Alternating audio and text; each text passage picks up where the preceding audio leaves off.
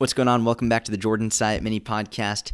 Today, I'm wicked excited because I'm starting a brand new series, and I'm going to call it Jordan Stinks. I might change that down the road, but full credit for this idea goes to a man named Clark Howard. I'm not sure if you've heard of him. You might have. He's a, he's a finance guy, and he runs a tremendous podcast geared towards helping people make better financial decisions so they can save more money. What I love about Clark is he has an entire segment geared towards answering people who disagree with him. And he has a whole segment on his website, which is literally just like, if you disagree with me, tell me what you disagree with. And then he picks some random ones to go through and answer on his podcast. So I thought it would be a really cool addition to the mini podcast to discuss and answer some people who disagree with me. Now, I want to make this very clear number one i will never be announcing anybody's name or instagram handles i'm actually i'm posting instagram q and a's basically where i say tell me what you disagree with and i'll be answering them here I am not upset at all. I will not be blasting people. That's not what this is for.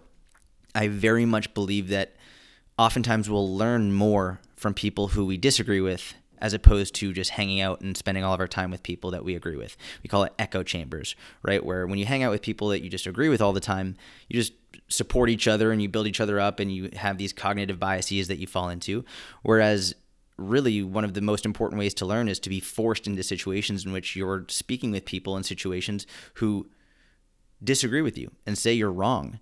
And uh, one thing I always talk about is the importance of being open minded. And so I want to practice what I preach. I want to show you. I'm going to go through these comments in which people disagree with me. If I've done something wrong, I will tell you, okay, you know what? I made a mistake. If I very much believe what I've said, or, or maybe I disagree with what they're saying, I'll tell you why. And uh, I'm going to do my best to be as open minded as possible. Obviously, I'm biased, just like all of us. But what I've done is I'm going to I've screenshotted a bunch of the questions that people asked in my most recent Instagram Q and A. And I'm going to go through one by one, and I'll probably try and keep this to 30 minutes or less. I don't want to make it too, too long, but we'll see how it goes. So, the first disagreement question that came in, this is a longer one, and I wanted to hit this one first just because it's actually the only one that I know I'm going to hit because I think it's very, very important. The other ones I haven't even seen yet, and I'll just go through one by one after this. The initial question came in, and he said something to the effect of I'm going to read it right now. He said, the character limit was too short, but my disagreement is around the overestimation of calorie deficit in relation to fat loss. With that said, your most recent post completes the calorie deficit tool by addressing optimization. And I'm going to clarify what he means by this because I was a little bit confused. He said, As someone who I consider to have a large following, how do you navigate or balance how you share your content to make it understandable to your viewers despite your topics being complex? He went on, he said a bunch of very, very nice things. And then I asked him, I was like, could you just clarify? Because I'm not sure I fully understand. And he said, I guess, what is your process on how you determine what information to share about fat loss first? There are obviously many things to discuss, but why calorie deficit first and not fat loss optimization?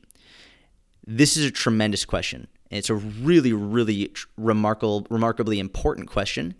And I want to explain what he means by the difference between fat loss and fat loss optimization. Because the other day, I posted something on my Instagram. Let me see, I want to find it. Okay, I wrote this, and this is the post he was referring to. I said, The only way to lose fat is to be in a calorie deficit. But if you want to optimize fat loss, you'll also need to emphasize protein, get quality sleep, hydrate well, strength train, focus on high quality nutrient rich foods, etc., etc., etc. Calories matter, but they aren't all that matter. So to go back to his question, he's saying, how do you determine what information to share about fat loss first? There are obviously many things to discuss, and this is really the most important part, but why calorie deficit first and not fat loss optimization? I'm so glad that he asked this question because I think this is where a lot of confusion lies and where a lot of disagreements end up uh, sort of exploding in the fitness industry, especially online, where we all actually oftentimes tend to agree, but we're focusing on different things to address first. The reason that I focus on calorie deficit first and not the overall fat loss optimization is the same reason why I approach in strength training movement first as opposed to performance optimization. And I'll give you a more uh, concrete example. When someone comes in the gym for the first time, I'm not going to focus on optimizing their deadlift right? I'm not going to say, okay, we're going to go to the bar. We're going to focus on optimizing your force production. We're going to focus on optimizing your your breathing and your bracing. We're going to focus on optimizing your mental strategy as you approach the bar. We're going to focus on optimizing your rate of force development. They're all very important when it comes to deadlifting. But before we can optimize the deadlift, we actually have to teach them how to move. Before we can even teach proper deadlift technique, we have to teach proper deadlift movement, and that begins with a basic hip hinge. So, before we even go into the depths of deadlifting, we first have to say and teach this is how you move properly, this is how you hinge at your hips. From there, then we can start taking small and progressive steps, taking them to a kettlebell deadlift or maybe even an elevated kettlebell deadlift. Then from there, we go to a, a, full range of motion kettlebell deadlift. Then from there, maybe we go to a trap bar deadlift. Then from there, maybe we go to a sumo deadlift. Then from there, we could go to the conventional deadlift. Then from there, we can start talking more about maybe deficit deadlifts, deficit deadlifts versus bands and chains. And then we can really start talking about optimizing the deadlift. But that whole process can take years from what I just said. And I think it's very important. This is why I talk about my five year plan for fitness. Most people are not going to be able to, quote unquote, optimize their fat loss. I want to say most people, not all people. Most people are not going to go from uh, a starting point of nothing to, quote unquote, optimizing their fat loss in one fell swoop. And in fact, I think that's why most people usually fail because they try and do too much too quickly. There is an outrageous amount of misleading information in the in the fitness industry and in the world in general in every in any any and every industry. My job, the way I view my job, is to make it as simple as possible.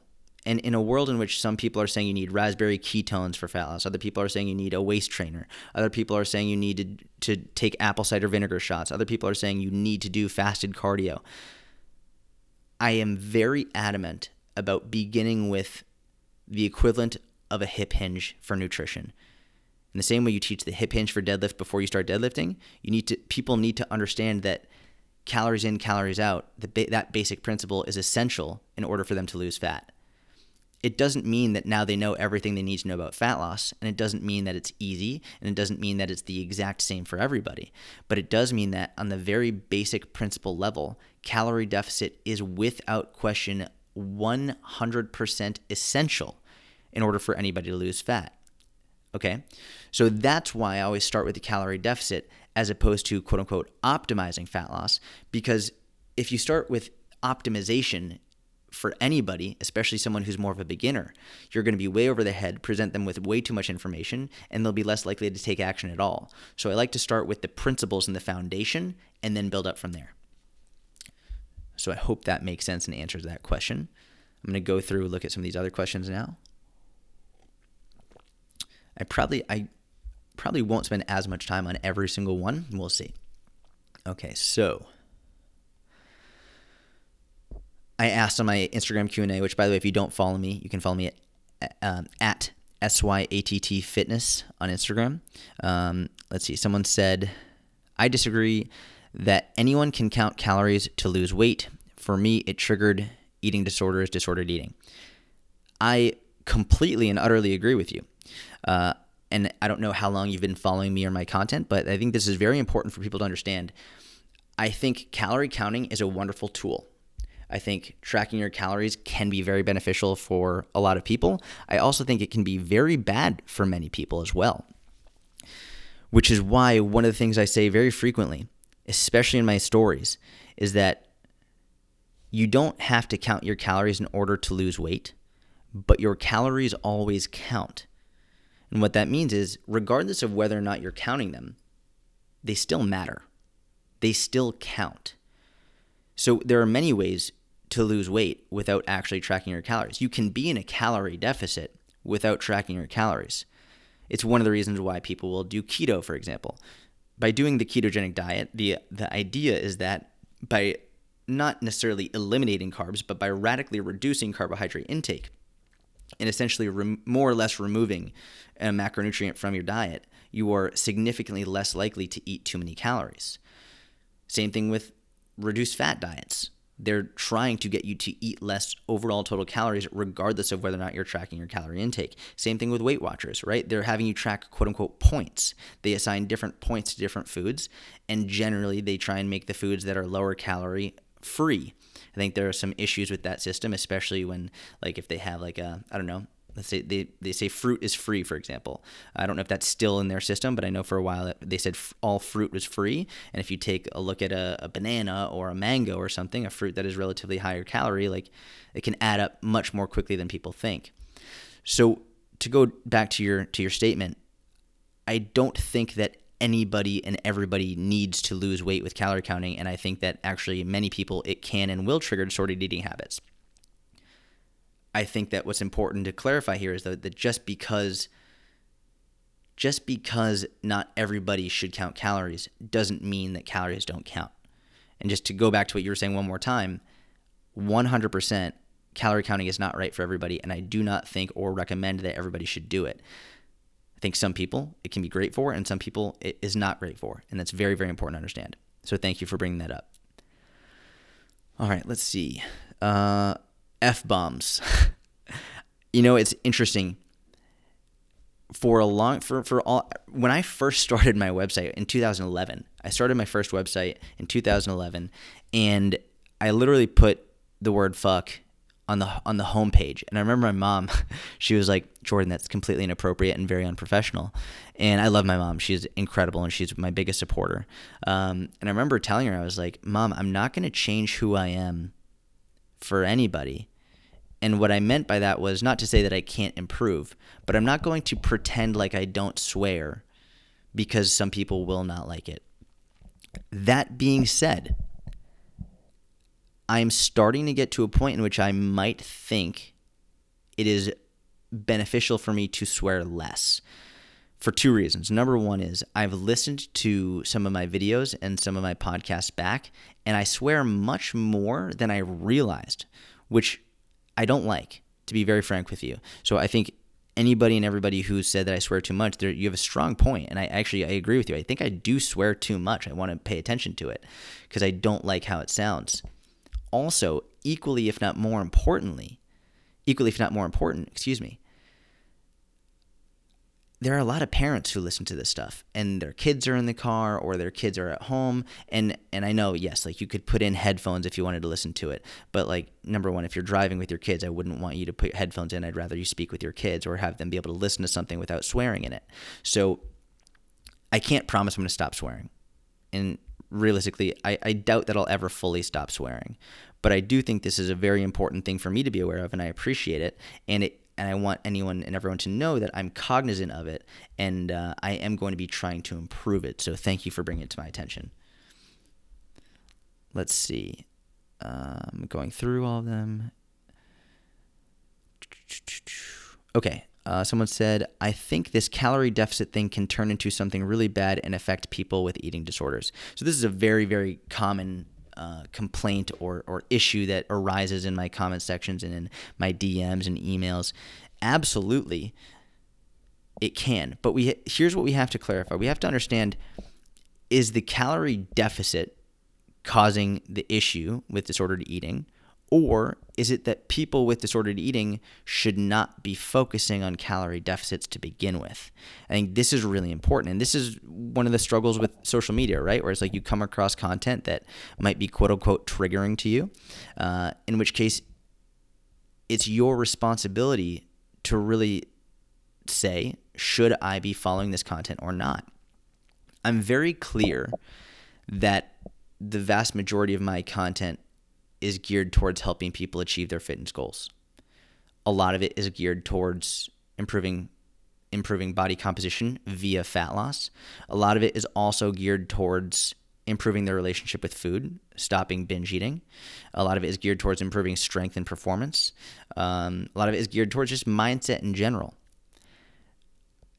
One thing that I try very hard to do, and I could, I very well could probably do better. I would love to get more opinion on this is I, I try very hard to clarify what the goal is of any specific piece of content. So if I'm talking about how to stop binge eating or different strategies you can use to prevent binge eating, I'm very clear to mention basically across the board, calorie counting and trying to lose fat is not a good idea when you're struggling with binge eating. On the other hand, when I'm talking about fat loss, I'm very clear that if you want to lose fat, you need to be in a calorie deficit. And I also say if you struggle with binge eating, it might not be a good idea for you to focus on fat loss right now. Or if you struggle with disordered eating, anorexia, bulimia, any of that. I think it's very important to understand that if you try and lose fat on a foundation of an unhealthy relationship with food, you are setting yourself up for failure, short term and long term. Which is why, for me, the number one thing that has to be accomplished is first developing a healthier mental relationship with food, especially if you struggle with disordered eating, binge eating, anorexia, bulimia, anything. And then from there, once you have a better relationship with food, if you decide to try and lose fat, by all means, you can. It might not be a good idea to try and track your calories meticulously if you've struggled with that in the past. But what I really want people to understand is that when I'm talking about preventing binge eating and I'm talking about fat loss, they are two entirely separate topics. And I don't recommend anybody who is currently going through any disordered eating habits to try and lose fat at the same time first you must develop a healthy relationship with food. Then you can decide if it's worthwhile for you to try and lose fat. And if you decide you want to lose fat then you have to really figure out okay well what method of a calorie deficit is going to be best for me? Should i try and track calories? Should i do jordan's three plate two snack rule? Should i do a different style? Should i do keto? Should i do intermittent fasting? Should i do weight watchers? Should i there's a million options you can choose from. What i that's my main point to get across here is trying to I want to read the question one more time. I think this calorie deficit thing can turn into something really bad and affect people with ED. I very much agree. Trying to maintain a calorie deficit when you have disordered eating is is probably one of the worst decisions you can make. Which is why I think it's really up to the individual to decide who they would like to follow and if someone who's struggling is struggling with disordered eating and they're following someone who's very, very focused also on fat loss, it might be worthwhile not to follow that person. Because first you have to develop a healthier relationship with food before you decide it's time to lose fat. And let's who knows, maybe you don't struggle with disordered eating anymore, but you know calorie counting is going to be a trigger for you don't follow people who recommend calorie counting. Not because they're bad people, but because you know for yourself it's not going to be helpful for you. This is you, we really have to accept a lot of personal responsibility here and say like, listen, if you know this isn't going to be good for you, don't follow that person. And I to to this person's credit, I agree. Calorie trying to focus on a calorie deficit with someone who currently is struggling with disordered eating, not a good idea. I very much agree. Let's see. Someone says they disagree that Big Macs are tasty. You know, everyone is entitled their own opinion on that one. I, to be fair, I do think the McGriddles are significantly better. Uh, and if you haven't yet seen my Big Mac challenge video, my 30 day Big Mac challenge where I ate one Big Mac a day every day, not that's not all I ate, but as part of my diet, I ate 30 Big Macs over the course of 30 days and lost seven pounds. Not because I think Big Macs are healthy and nutritious and they should be a big part of your diet. I don't. But because I want to show you that you can enjoy some of your favorite foods in moderation. You can have a slice of pizza at your daughter's birthday party. You can have a slice of cake at your nephew's graduation ceremony. You can, God forbid, have an ice cream cone and still not only not lose progress, but continue to make progress. So that was the point of that. If you haven't seen that, it's on my YouTube. Let's see. Um, going through, there's a bunch of them. I'll do a couple more. Okay, this is a good one. Uh, this person says, I disagree that calories are used by the body the same way, no matter the source or quality. This is a tremendous discussion. Now, I very much understand what you're saying. And actually, I just had a, a great conversation on my friend Ryan Fisher's podcast uh, yesterday. We had this discussion. When someone says they disagree that all calories are used the same by the body, no matter the source or the quality, you can tell just by the way that's phrased. They don't understand what a calorie actually is. And that's not a slight at you. It, it, I probably phrased that poorly. The way I should phrase that is you're you are misusing the word calorie. You you're using it with the wrong definition. A calorie is purely telling us how much energy is in the food. That's all it is. It only tells us how much energy is in the food. That is it. And it's really important to remember that. A calorie does not differentiate between anything. It does not differentiate between nutrients. It does not differentiate. It, it does not, for example, let me let me see how I can phrase this. Because the usual way I phrase it is in the same way that a mile is always a mile, regardless of whether it's on the sand or in the forest or on pavement or in water. A mile is always a mile because it's a unit of measurement telling us how the length of a certain distance. That's it. It's a mile, always. It might take you longer to run a mile on sand than it would to run a mile on pavement because the composition of that mile is very different. But it doesn't change the fact that you're still traveling a mile, regardless of the composition of the mile or how long it took you to run it. This is the same thing with calories. 100 calories is 100 calories, regardless of whether it comes from an apple or a donut, because all it's telling us is how much energy is in that food.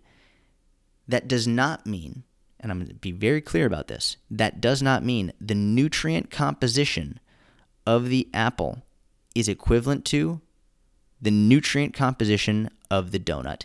They are two completely separate entities and the nutrient composition, the proteins, the carbs, the fats, the vitamins, the minerals, the fiber, all different.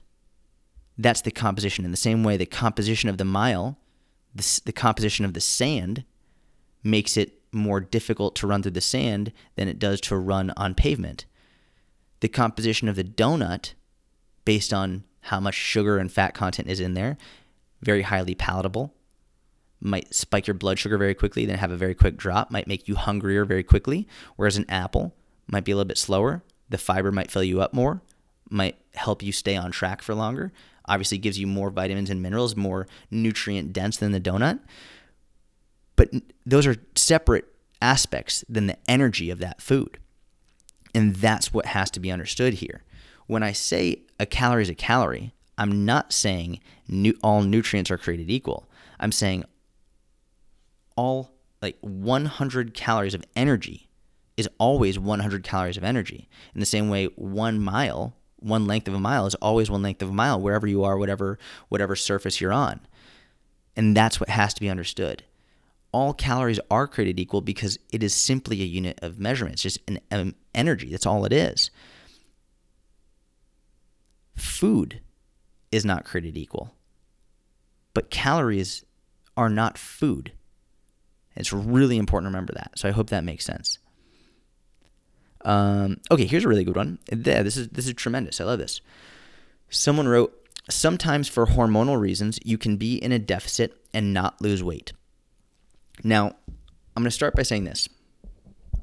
I am not a hormone expert. If you want to speak with a hormone expert, you need to speak with an endocrinologist. I have spoken with many about this specific topic because I wanted to make sure that I was getting this correct. When people talk about hormonal issues, oftentimes they're specifically speaking about uh, thyroid issues, they're speaking about PCOS, Hashimoto's. The difference is it's a it's a lot of nuance here, and I want to be very clear and specific with this. To my knowledge, when you have a hormonal issue, it doesn't prevent you from losing weight or fat in a deficit because when you're in a deficit, you will lose fat. What it does is it makes it harder to achieve a deficit. And what that means is your hormonal issue might make it so that, let's say, for example, you have two people. The person, one person does not have a hormonal issue, another person does. The person who does not have the hormonal issue, maybe their uh, their deficit is I don't know, we'll call it 1500 calories a day, just random number, relatively small individual. 1500 calories a day for that person. Someone else, the exact same size, the like an identical person, except they do have a hormonal issue, their calorie deficit might be 1200 calories a day. Now, this is what's really, really, this is where a lot of the discrepancy lies it's not that the person with the hormonal issue can't lose fat in a deficit. It's that getting into the deficit to begin with is very, very difficult. That's where the major challenge is. And that's where now we have to, number one, go to see an endocrinologist, go to see a doctor, see if you can get medication for it. A lot of these hormonal issues, we can get medication to help improve our levels so that we end up coming back to normal levels and we're very healthy. Uh, but that doesn't change the fact that usually when someone has a hormonal issue or a thyroid issue, whatever it is, it's going to be harder. It is absolutely a hundred. It is harder when you struggle with that stuff. No question about it it is definitely harder. But just to reread the, the, the statement, because it's important, words are very powerful and very important. The statement was sometimes for hormonal reasons, you can be in a deficit and not lose weight. That is inaccurate. If you are in a deficit, you are losing weight. You are losing fat by simply just by definition, based on physiology. If you are in a deficit, you are losing fat. The difference is some hormonal issues will make it harder to achieve that deficit. And that's what has to be remembered. Let's see, let's see. We're going to go through, do a couple more. Already 26 minutes in.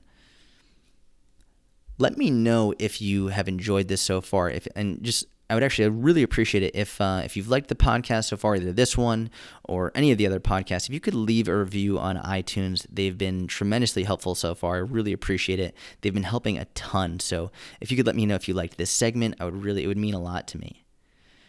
Uh, let's see, let's see. Okay, here's a good one. Yes, I disagree that somehow positive mindset is the solution to shed pounds with Hashimoto's. This is very interesting. I'm going to take a drink really quick.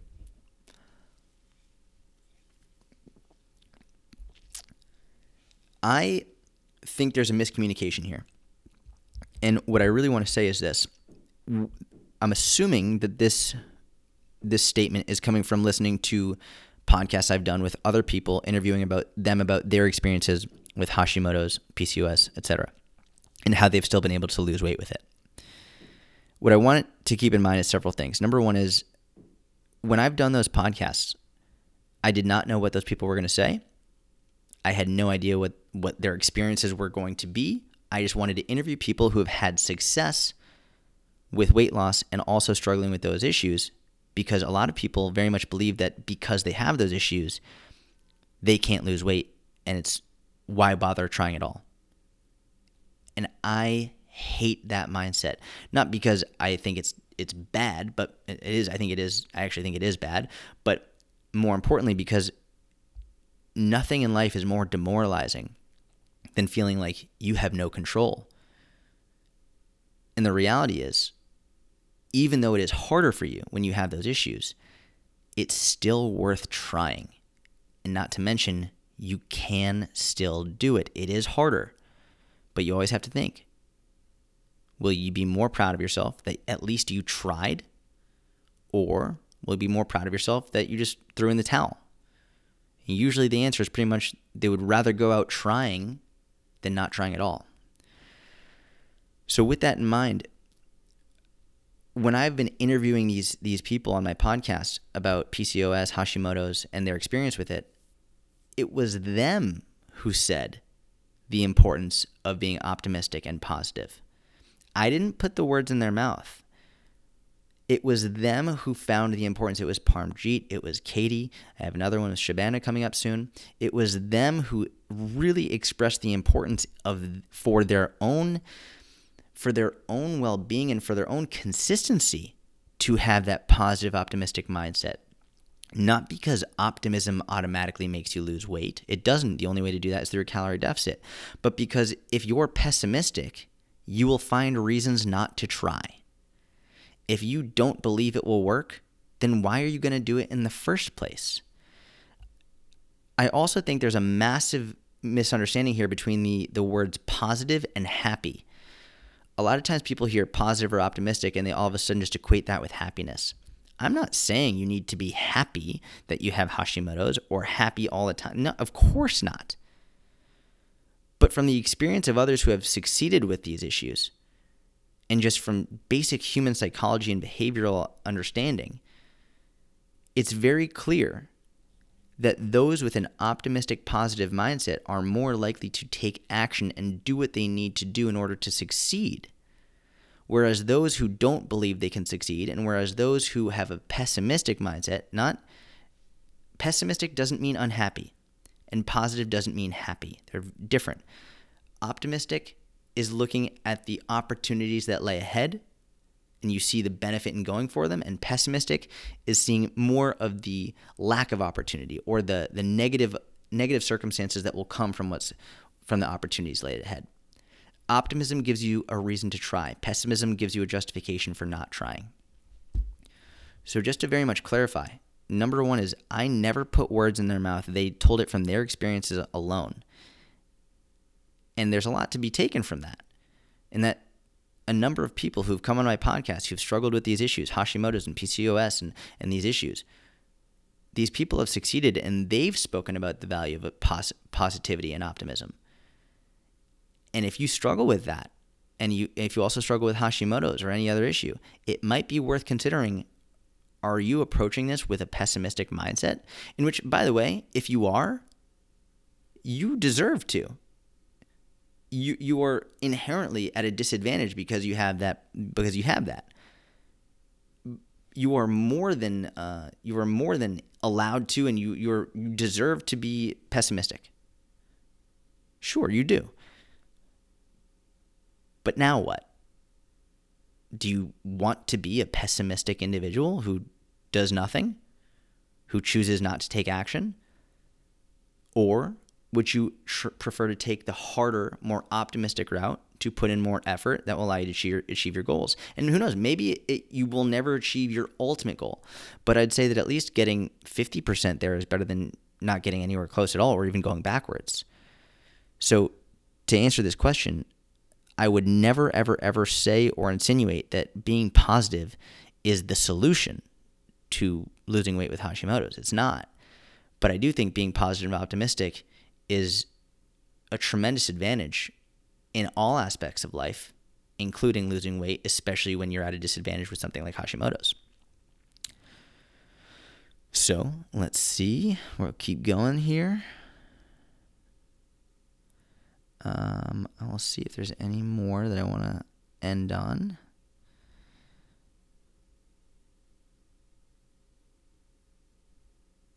So this person says, I don't disagree, but I think you could mention a bit more how much easier it is to eat in a calorie deficit while eating, say, lean protein and veggies compared to french fries, which you say, but not as often as I would like. Haha. okay. All right.